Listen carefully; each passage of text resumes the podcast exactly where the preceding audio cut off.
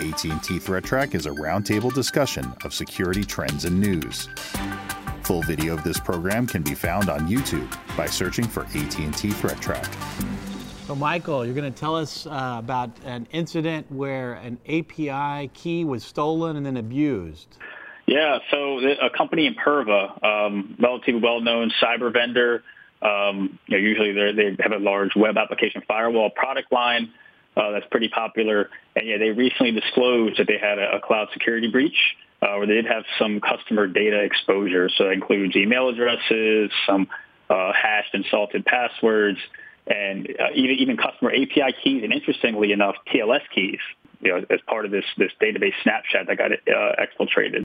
So it's affected customers uh, prior to September 15th, 2017. We'll talk a little bit about kind of the, the database snapshot, but there's a really detailed uh, post-mortem that Imperva has out on their uh, website, which talks a lot about some of the detailed background and, and things they've done since to uh, keep it from happening again.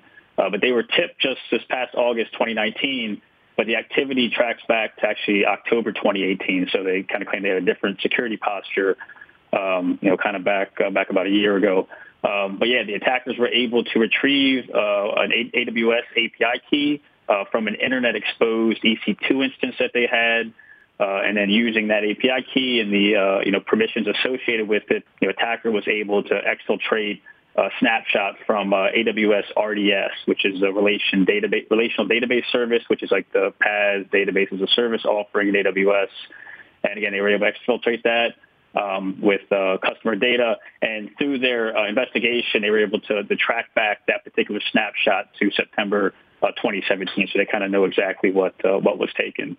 Uh, but they do claim since then they've tightened their security controls.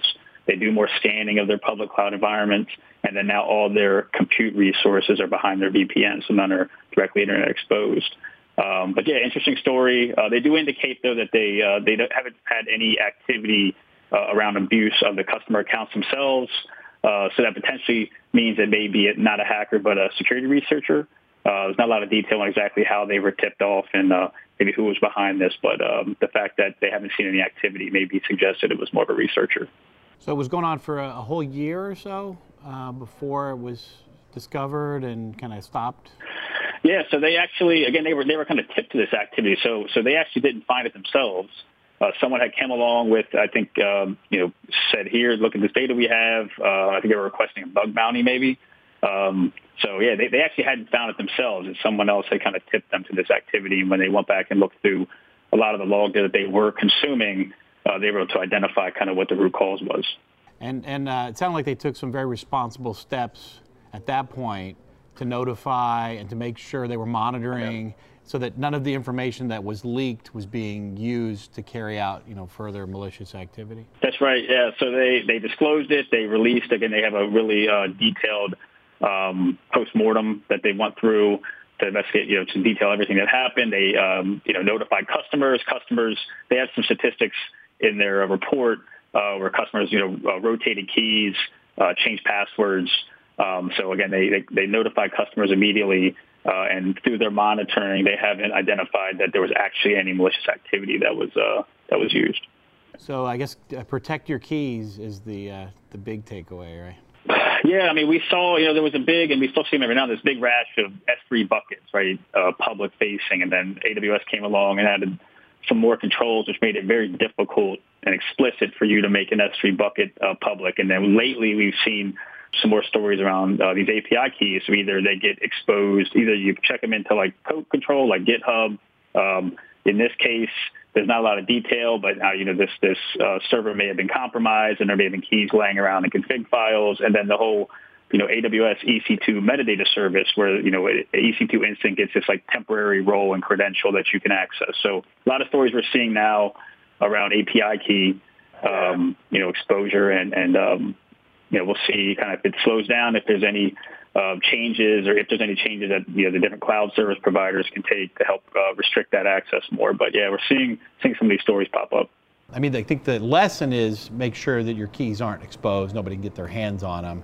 The victim in this case did a good job of uh, finding out from the logs what had been accessed, uh, whose information that was, and then monitoring, notifying, all the things you do as, a, part of your response plan. You know, you're activating it, it's a big deal, making sure everybody knows what happened, uh, and then making sure that uh, the information that was you know, exposed isn't being used to carry out malicious activities right now.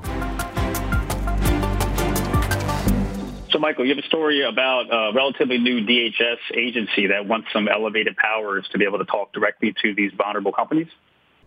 Yes, uh, thank you. Um, so Department of Homeland Security has a pretty tall task. Uh, they're trying to be effective in defending against cyber attacks. Uh, and this has uh, been kind of framed up as uh, they're looking for ways to protect critical infrastructure, think like uh, industrial control systems that may be vulnerable and exposed. and they're saying, you know, that we need to let these people who have these vulnerable systems know when we see them exposed on the internet.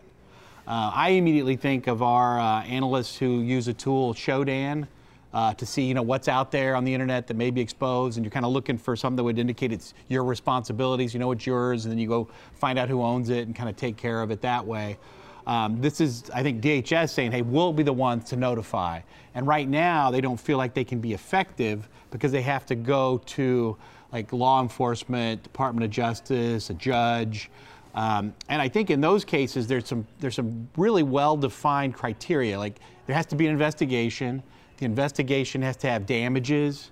You know, there's some victim, and then there's enough damage to you know go through all those steps. Um, so I think what they're asking for is probably unprecedented in that they want to kind of not have to go through that. And then they're asking Congress to give them the permission to do this. So, you know, an act of Congress is a pretty big thing. Uh, so it's pretty interesting to see different parts of the government um, trying to sort this out, and in the end, you know, do a better job of defending uh, against cyber cyber attacks from all over the world. Yeah, I mean, so, so reading through this outside of you know everything you just out, outlined with all the existing process, um, is you know there's always this uh, question of attribution, right? We think about it when we're we're defending, right? Making sure that we're attributing to the um, to the correct uh, party. It seems like this is maybe in reverse also. There may be some issues here around attribution of, of knowing exactly who that IP address uh, belongs to. If you think about um, you know, like an ISP, which maybe we're doing some kind of natting, right, where it, you're not necessarily going to get um, you know, a, a, public IP that's static for a long time, you may be getting IP, and we have to make sure that it's attributed to the right person. And we talked about public cloud in the previous story.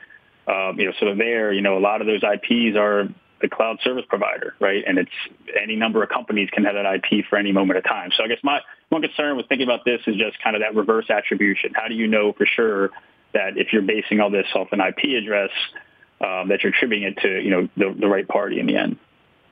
Yeah, I think there's a lot of IP addresses that are shared uh, maybe even different entities, different users. And then even if you found the box that maybe is doing something, oftentimes that's a victim and they don't know that their box is doing that. Yeah, so um, yeah, it, it isn't simple at all. Even if you were to say, well, this is who owns that account and was using that IP address, there may be even layers behind that that you'd really need to follow in order to figure it out and understand what was really happening at the time. Right. And the story does, I think they kind of pinpoint these industrial control systems maybe as, as uh, you know, kind of the focus, right, of, of these subpoenas. So looking at power and, you know, all the, uh, the different systems. So, um, you know, there may, may be, and who knows, you know, maybe, maybe there's exceptions there when we're thinking about, um, you know, critical infrastructure. Uh, but uh, yeah, I agree. It seems like it'd be a, a tough sledding, right, to kind of get this through and approved where you can actually, um, you know, get, have direct access to whoever you believe, uh, you know, owns that system. Right. And I, I, do admire that, you know, we want the utilities to stay in service, you know. Uh, we don't want bad actors out there disrupting big parts of our economy. Uh, we definitely don't want them taking down, you know, hospitals and things that make a, a city and public's health function. Uh, so I think they have the right goal. Uh, just a question is, can you do that with the existing processes and partners, or do you really have to have this new method? Um, there's a lot of debate, so uh, we'll see how it how it uh, winds up think they have their goal in the right place. Don't know if there's another way to get to that goal other than this ask. Uh, but we'll see how it all you know works out between the different government agencies, between Congress versus Justice versus DHS, all working together to try to solve these very real problems.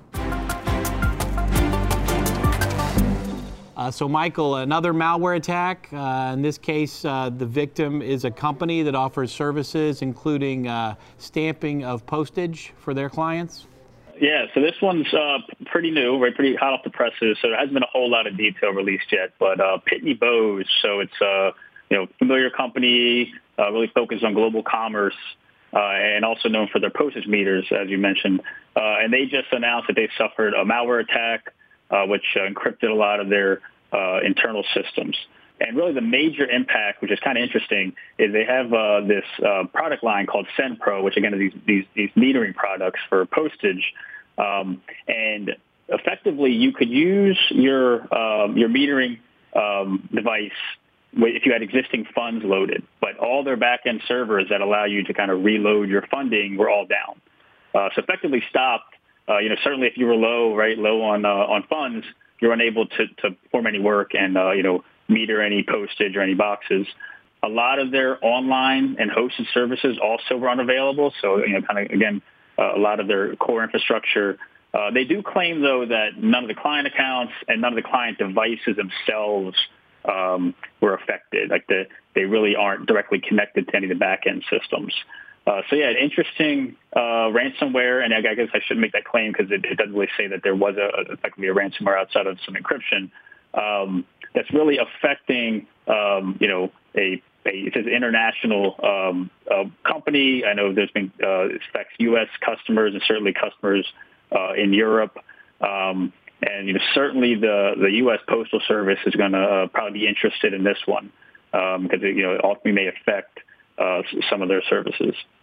So were they weren't able to get anything out of the account holders' wallets as a result of this, or were they? No. So so the uh, the report is that it didn't affect any of the funds. It basically just stopped any of the customers from reloading funds. So if you had X amount of uh, uh, money in your account that was you know loaded onto your device, it must keep some kind of caching on the device. Uh, you're able to use that. Uh, you just weren't able to, you know, once you were out, you weren't able to uh, refill, right, and get any additional funds and. So you effectively were, you know, out of service um, at that point. Uh, they did actually update this morning uh, on the, they have a, a page on their website which is kind of talking through this whole incident, that they're making some progress on restoration, uh, which again, maybe, uh, again, they, they don't say this, and maybe thinks maybe they have some backups, right, that they're restoring from. And they expect to make an announcement sometime later today uh, when customers can expect uh, that they're able to, you know, kind of uh, full access back and able to add funds back to their uh, devices. Okay. Were the attackers able to do anything as the account holders, or they just was just kind of destructive and just kind of caused a denial of service? Yeah. So for the information again that's out there, um, it was seemed very focused on their internal infrastructure. Uh, you know, kind of the back end services. And the claim is, again, from the company that it has no effect on the clients themselves, on their accounts, and on any of their uh, devices, any of the meters, right, that they have locally kind of completely segregated. But, you know, as this story evolves and more information comes out, you know, we may see that change. But as of now, they're claiming that it's, it, there's no effect on customers themselves. I guess the nightmare scenario would be that there's some device somewhere that's able to print postage and charge it to everybody else or something like that. But that's not what's going on, right? So. That's not yeah, as of now. That that's not what's been reported. But I have read a, a lot, you know, a lot of comments, you know, kind of alluding to that. That you know, there's, uh, you know, uh, a, a lot of financial um, considerations here, right? Where you can you can print postage, um, you know, that uh, that turns into effectively you know, real currency. Um, but it, it, at this point, it doesn't seem that it's uh, it's been actually affecting any of the uh, devices themselves. So just just mostly infrastructure for this company. So, you know, important to have those backups, be able to restore quickly if something like this happens, uh, so that you're not slowing down your business and you're not impacting all your customers and not letting them print postage or whatever they need to do um, as a result of this um, this destructive malware. The views expressed on AT&T Threat Track are those of the participants and do not necessarily represent the views of AT&T or any other person or entity.